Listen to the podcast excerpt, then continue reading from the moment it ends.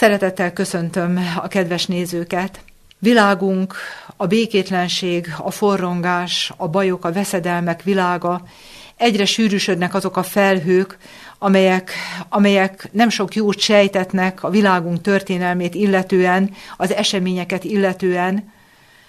És amikor ezeket az eseményeket látjuk, akkor, akkor óhatatlanul is összeszorítja a szívünket a félelem hogy mi várható, mi fog bekövetkezni, lesz ez jobb. Sokszor úgy látjuk, és a realitás ez, hogy ez jobb nem igen lehet, hanem egyre rosszabb lesz. Tehát egyre inkább sűrűsödnek azok az események, amelyek, amelyek hát az egész világot, hogy úgy mondjam, szinte félelemben képesek tartani. Mit kezdjünk ezekkel a helyzetekkel? Hogy tekintsünk előre a jövőre, amikor látjuk ezeket, a, ezeket az eseményeket, és látjuk azt, hogy nem javul a helyzet, hanem egyre romlik. Mit ad nekünk erőt, bátorítást, vigasztalást adni ebben a helyzetben? Egyetlen egy szempontot szeretnék megemlíteni, az ige több mindenről is beszél, hogy hogy tudunk bátorsággal előre tekinteni a nehéz, a még nehezebb időkre, a megpróbáltatásokra, úgy, hogyha visszafelé is tekintünk. Amikor én tanultam vezetni, autót vezetni, és valak, már volt jogosítványom, és valakivel, de még friss volt a jogosítványom, és egy hosszabb útra mentünk valakivel, én vezettem egy olyan valakivel, aki már régóta vezetett, akkor egy idő után azt mondta nekem, hogy Ági, vigyázz, mert nem lehet úgy vezetni, hogy időnként ne nézzél a visszapillantó tükörbe. Kell, hogy képben legyél, nézzél sűrűbben a visszapillantóban, mert mereven előre néztem, és nem, nem figyeltem annyiszor hátra a visszapillantóba. És ez a mondat úgy bennem maradt. És erről szeretném, hogyha most közösen gondolkodnánk, hogy a múltra visszatekintve miért és milyen módon tudunk mi erőt, vigasztalást és bátorítást meríteni az előttünk álló eseményekre nézve. A mai alkalommal én szeretnék ószövetségi történeteket megemlíteni először, ószövetségi történeteket, hogy az Isten emberileg lehetetlen helyzetekben hogy és milyen módon szerzett szabadulást az ő népének vagy egyes embereknek. És utána majd ezekből le fogjuk vonni a megfelelő tanulságot, hogy ezekből mi az, ami igazából reményt és bátorságot adhat nekünk, vagy miért adnak ezek reményt és bátorságot. Én egyik alkalommal, amikor az igében felfedeztem, hogy mennyi ilyen csodálatos szabadítási történet van, és nem egyformák ezek, egyik módon, egyik alkalommal így hozza az Isten a szabadítást, másik alkalommal amúgy hozza a szabadítást. Egyik alkalommal direkt így néztem végig az Ószövetséget, és egy csomó szabadítási történetet eh, feljegyeztem, kiegyeztem magamnak, csak egy néhányat szeretnék megemlíteni. Hát ugye a zsidó népnek az Egyiptomból való kiszabadulása, hát ugye az egy olyan csoda, ugye, ami, ami, ami hát mindannyiunk számára, tehát ugye az örök emlékezetben van, vagy a Jordán kettéválása, vagy ugye a manna hullás, ugye ezek olyan események, amelyek, amelyek valóban mindannyian nagyon-nagyon sokszor gondolunk erre. De ott van például a Bálám története. Bálám története, amikor Bálám meg akarja átkozni ugye pénzért a jövedelem, a a kincsek reményében meg akarja átkozni ugye Izrael népét. Az Isten hogy fordítja el azt az élethelyzetet, hogy az átkot nem tudja kimondani, helyette áldást mond.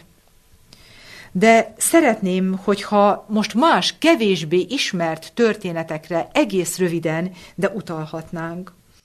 Egyik alkalommal Józsué könyvéhez lapozzunk, Józsué könyve tizedik fejezetéhez, egyik alkalommal, amikor Izraelnek öt királlyal és hadseregével kell megütköznie, akkor nézzük meg, hogy az úr teljes, ugye egyértelmű volt az erőfölény az ellenfél, az ellenség részéről, és nézzük meg, hogy az úr mit mond Józsuénak, azt mondja, hogy ne félj tőlük, mert kezedbe adtam őket, senki sem áll meg közülük előtted, és rájuk tört Józsué nagy hirtelen, miután egész éjszaka ment Gilgából, és megrettentette őket az Úr Izrael előtt, és megverte őket Gibeonnál nagy vereséggel. És utána nézzük, azt olvassuk a 11. versben, mikor pedig futottak ők Izrael előtt a betoroni lejtőn, az Úr nagy köveket hullatott rájuk az égből egész az ekáig, és meghaltak. Többen voltak, akik a jégeső kövei miatt haltak meg, mint azok, akiket fegyverrel öltek meg Izrael fiai. Mit olvasunk ebben a történetben? Elsősorban azt olvassuk, hogy az Úr megrettentette az ellenséget Izrael előtt. Megrettentette őket. És utána azt olvassuk, hogy amikor az ilyettükben elkezdtek futni, akkor az Úr nagy köveket, jégeső köveit hullatta az égből, és azt olvassuk, hogy többen voltak azok, akik így haltak meg, mint akik fegyver által estek el. És ezek után történik az egyik legnagyobb csoda a Szentírásban, amikor Józsué felkiált, hogy állj meg nap Gibeonban, és hold az ajalom völgyében, és azt olvassuk, hogy és megállt a nap, és veszteg lett a hold, amíg bosszút állt a nép az ő ellenségein. És utána azt olvassuk a 14. versben, és nem volt olyan nap, mint ez, sem annak előtte, sem annak utána, hogy ember szavára engedett volna az Úr, mert az Úr hadakozott Izraelért. Miért? Mennyi ideig állt a nap? Mit olvasunk a 13. versben? Nem sietett lenyugodni, majdnem teljes egy napig. Ki gondolt volna ilyen szabadításra? Az Isten ebben a helyzetben ezt cselekedte meg az ő teremtő hatalmánál fogva. Félelmet adott az ellenség szívébe, köveket hullatott rájuk jégeső követ, köveit, és megállította a napot, hogy Józsué az ő seregével be tudja fejezni a harcot, még, még mielőtt sötét nem lesz, és végső győzelmet ne, ne tudna aratni az ellenségen. Egy másik történetnek a részletét szeretném megemlíteni, Józsué könyve 24. fejezetének a 12. versét. Józsué könyve 24. fejezetének a 10. verse a következőt mondja. Józsué visszatekint ugye a honfoglalásnak a legfontosabb eseményeire, ugye a halálához már közel, és itt a 12. versben egy ö, olyan gondolatot fogalmaz meg, amit az Úr helyezett szinte üzent az ő népének, és az Úr ezt mondja az ő népének. Mert elbocsátottam előttetek a darazsakat, és űzzék azokat előletek, az emóreusok két királyát, de nem a te fegyvered által, de nem a te kézíved által. Mit olvasunk ebben a történetben? Ugye az ellenség hogy szenvedett vereséget? Hogy az úr elküldte a darazsakat, és a darazsak elől menekültek, és hangsúlyosan fölhívja a figyelmüket, nem a te fegyvered által, és nem a te kézived által szereztél magadnak szabadulást, hanem én ezen a módon szereztem neked ezt a szabadulást. Vagy amikor a kanániták elleni harc Siser a hadvezérrel jönnek hatalmas erőfölénnyel, hogy elnyeljék Izraelt, elnyeljék ugye a népet, ugye, Bírák könyve negyedik fejezetében azt olvassuk, Bírák könyve negyedik fejezetének a 15-16. versében, az úr mit cselekszik? Megrettentette az úr Siserát minden szekereivel és egész táborával, fegyvernek élivel, bárák előtt annyira, hogy Sisera leugrott szekeréről és gyalog futott. Bárák pedig a szekereket és a tábort egész Herósetig, a pogányok városáig űzte, és Siserának egész tábora elhullott fegyvernek éle miatt, még csak egyetlen egy sem maradt meg. De ki győzött itt? Nem ők győztek, hanem azt olvassuk ugye Bárák és Debora dicsőrő énekében, hogy a csillagok harcoltak Siserával. A csillagok az égből harcoltak Siserával. Tehát kik? Csillagok, ugye a Biblia az angyalokat nevezi csillagoknak többek között, tehát az angyalok jöttek el, és harcoltak Siserával. Vagy emlékezzünk Gedeon és 300 embere győzelmén. Mit kellett tenniük? Meg kellett fújni a kürtöt, a fákját kellett robogtatni, és szét kellett törni a korsót. És mi történt? Azt olvassuk Bírák könyve 7. fejezetében, Bírák könyve 7. fejezetében, azt olvassuk a 22. versben, és mikor a háromszáz ember belefújt a kürtjébe, fordította az úr kinek-kinek fegyverét az ő felebarátja ellen az egész táborban, és, és így aratták a végső győzelmet. Vagy egy olyan érdekes kifejezést olvasunk a Szentírásban, a filiszteusok elleni egyik harcban, azt olvassuk, egy olyan érdekes ige szerepel itt, hogy az úr menny dörgött. Menny dörgött, és ez úgy összezavarta a filiszteusokat, hogy elveszítették ezt a küzdelmet, menekültek, mert mennydörgött az úr felettük. Figyeljük meg, hány és hányféle módon képes az úr közbeavatkozni, és eldönteni egy olyan helyzetet, amelyben úgy tűnik, hogy, hogy nincs menekvés.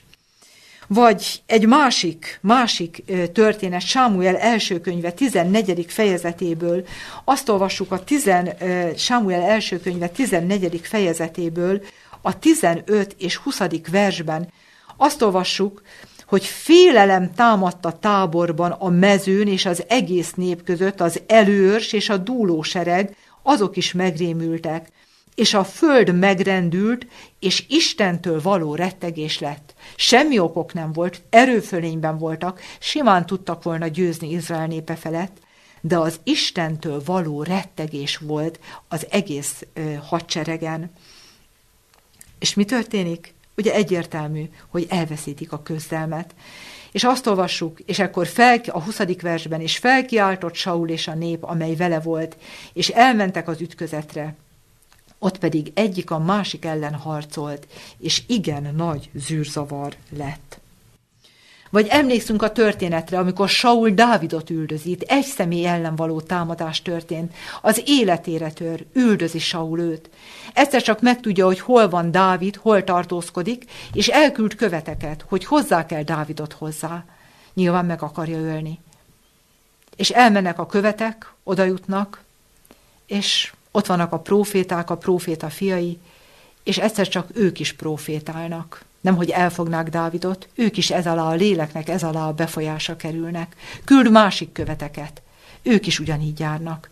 Újabbakat. A végén Saul megy el, hogy elfogja Dávidot. És mi történik vele ott? Ő is elkezd profétálni. Az Isten lelke olyan erővel vette birtokba, hogy nem volt képes végrehajtani azt, amit tervezett végrehajtani.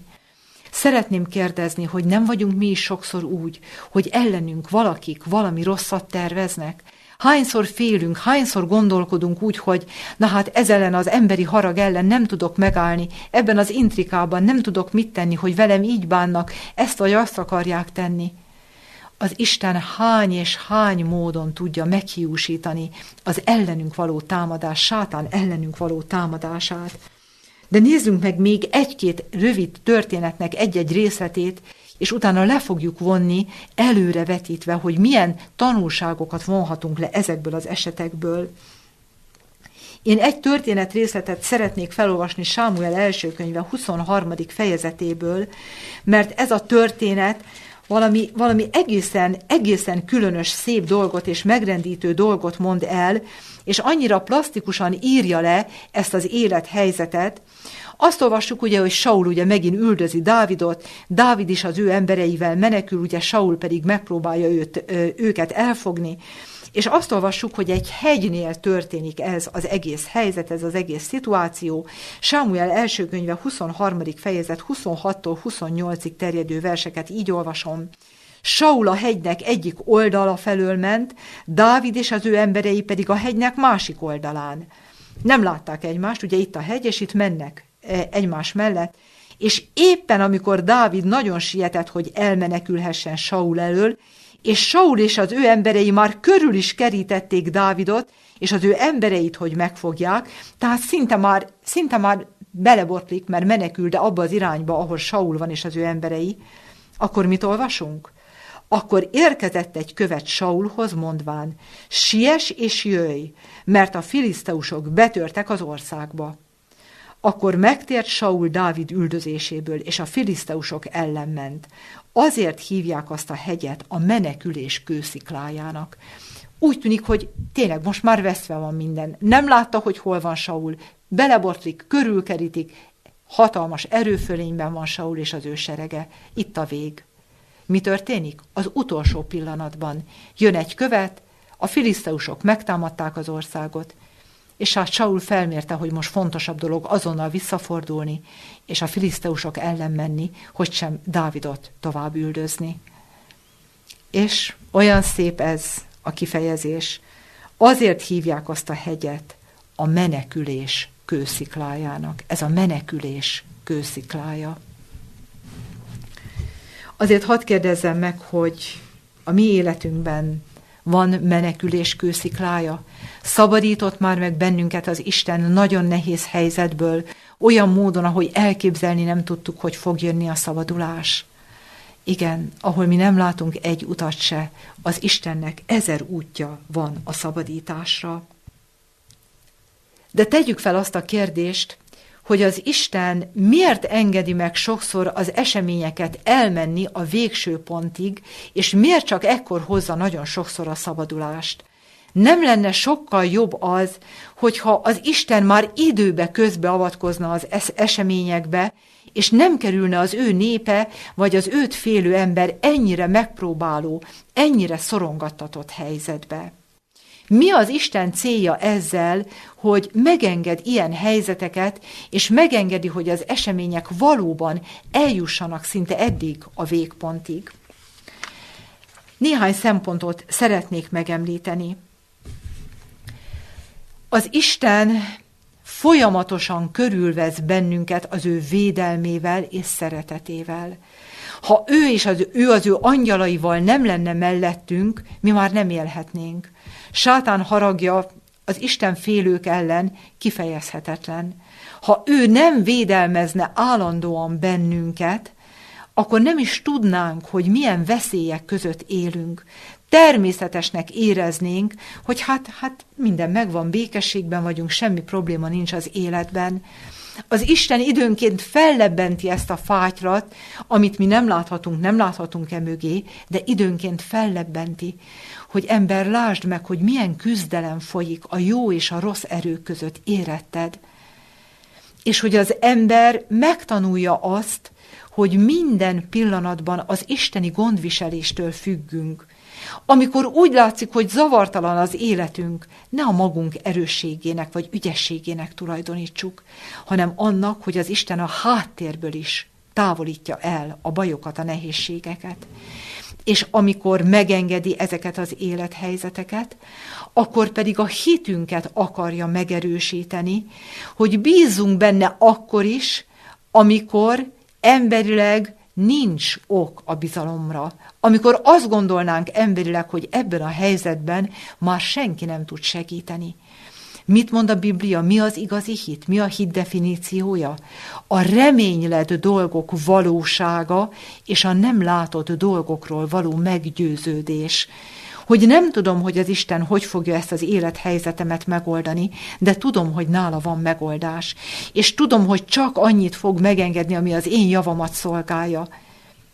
És olyan helyzetet fog teremteni, amelyben amelyben valóban megláthatom, hogy neki mindenre van hatalma. Azon kívül az Isten sokszor megengedi az ellenség támadását a végsőkig szinte, hogy az ő hatalma annál nagyobb erővel tudjon megnyilvánulni, annál nyilvánvalóbb legyen az ő isteni hatalma, és az emberek, akik nem ismerik az Istent, hogy ők is megláthassák, hogy ez az esemény valóban ez természet fölötti közbeavatkozásnak az eredménye. Voltunk már így az életben, akik az Istennel járunk, és próbáljuk őt követni, azt hiszem nagyon sokunknak van ilyen tapasztalata, hogy egy nagyon nagy nehéz helyzetből, amikor az Isten megszabadított bennünket, akkor az Istent nem ismerő emberek is azt mondták, hogy na hát ez egy csoda. Hát itt, ez igazából itt, hát ez egy isteni csoda kellett, hogy történjen. Az Isten sokszor a mi nehéz élethelyzetünk által, vagy hogy megengedi, hogy az ellenség előre hatoljon, és bizonyos nyomorúságot, nehéz élethelyzetet teremtsen. Sokszor az ebből való szabadulás által tudja megmutatni az őt még nem ismerő embereknek az ő hatalmát, hogy ők is megtérjenek, és ő felé forduljanak. És ugyanakkor szeretnék még egyetlen egy gondolatot megjegyezni. Olvastam egy könyvben egy mondatot, ami nekem annyira tetszett, és annyira ott van a szívemben, és ez a mondat, egy rövid mondat így hangzik, hogy az ember végveszedelme az Isten lehetősége. Az ember végveszedelme az Isten lehetősége. És tegyük fel azt a kérdést, hogy miért fontos nekünk ezekkel az ószövetségi történetekkel foglalkozni. Még rengeteg van, csak néhányat említettem. Még, még, még, még számtalan történetet lehetne sorolni.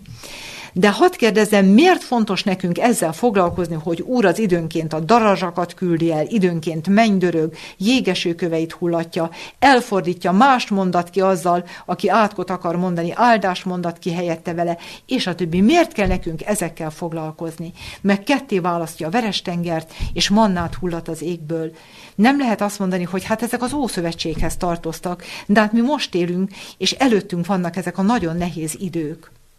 Miért fontos?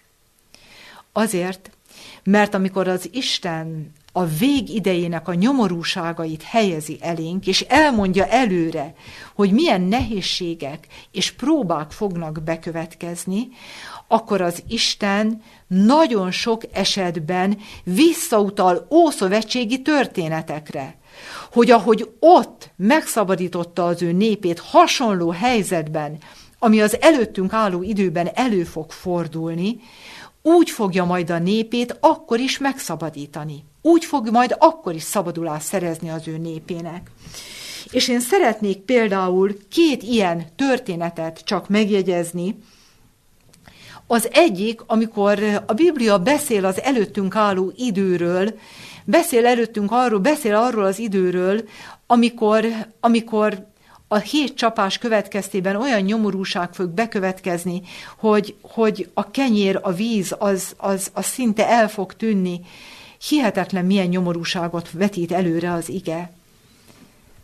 És ekkor milyen ószövetségi történetre utal például Ézsaiás könyve, 40, Ézsaiás negyedik fejezete? A háromtól az ötödik terjedő versekben? Visszautal a pusztai vándorlásnak a történetére. Hogy ahogy az Úr megőrizte az ő népét a pusztában, a hőségben, ahol nem volt árnyék, megőrizte őket, ugyanígy fogja megőrizni az övéit is. Azt mondja, akkor teremteni fog az Úr Sion hegyének minden helye fölé, és gyülekezetei fölé nappal felhőt és ködöt, és lángoló tűznek fényességét éjjel, mert az egész dicsőségen oltalma lesz, és sátordészen árnyékul nappal a hőség ellen, és oltalom és rejtek, szélvész és eső elől. Utána Ézsaiásnál pedig mit olvasunk, milyen ígéretet? Kenyerük és vízük el nem fog fogyni. Tehát a hőség ellen védelem, a külső megpróbáltatások, nehézségek elleni védelem, ahogy akkor az Ószövetség idején a pusztában 40 évig táplálta az ő. Mit tudtak volna enni, ha az Úr naponta nem hullatja a mannát? Vigasztal bennünket, hogy ember, igen, jön a nehéz idő, a nyomorúság, amikor a kenyér és a víz elfogy. De akik az Úrban bíznak, akik őt szeretik, akik ővele akarnak járni, élni ebben az életben és az örök életben, azoknak a kenyerük és a vízük el nem fog fogyni.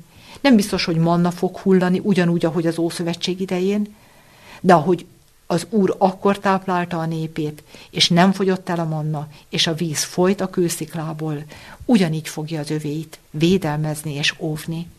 Ezért kell ismernünk ezeket a történeteket, mert a végre előre tekintve az Úr ezeket hozza fel tanulságul és bátorításul az ember számára.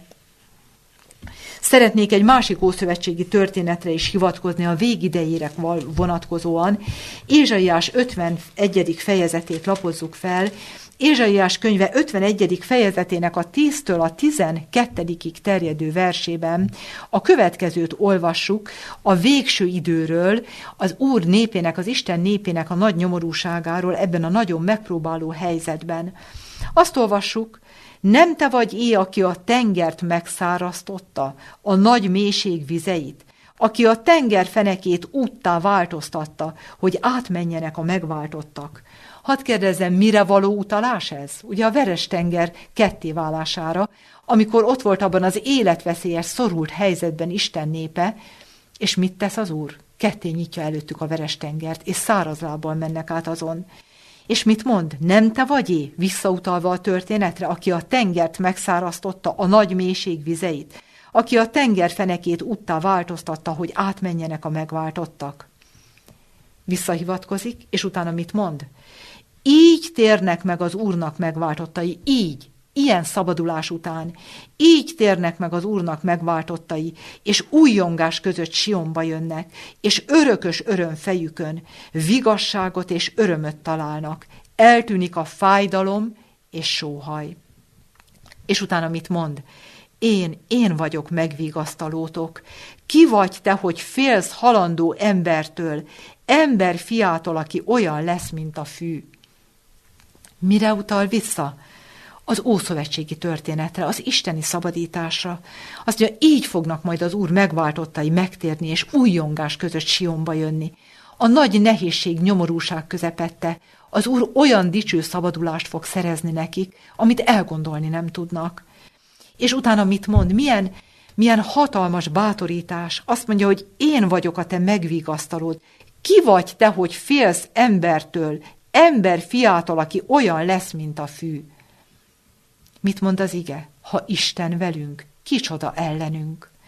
Tehát bátorítani akar, hogy úgy tekintsünk az előttünk álló nyomorúságra, nehéz időre, hogy közben tekintsünk vissza az Ószövetségre, mert ő is hivatkozik rá, hogy ahogy akkor nem feledkezett el az övéiről, és hozta a szabadulást, így lesz majd az előttünk álló időszakban is.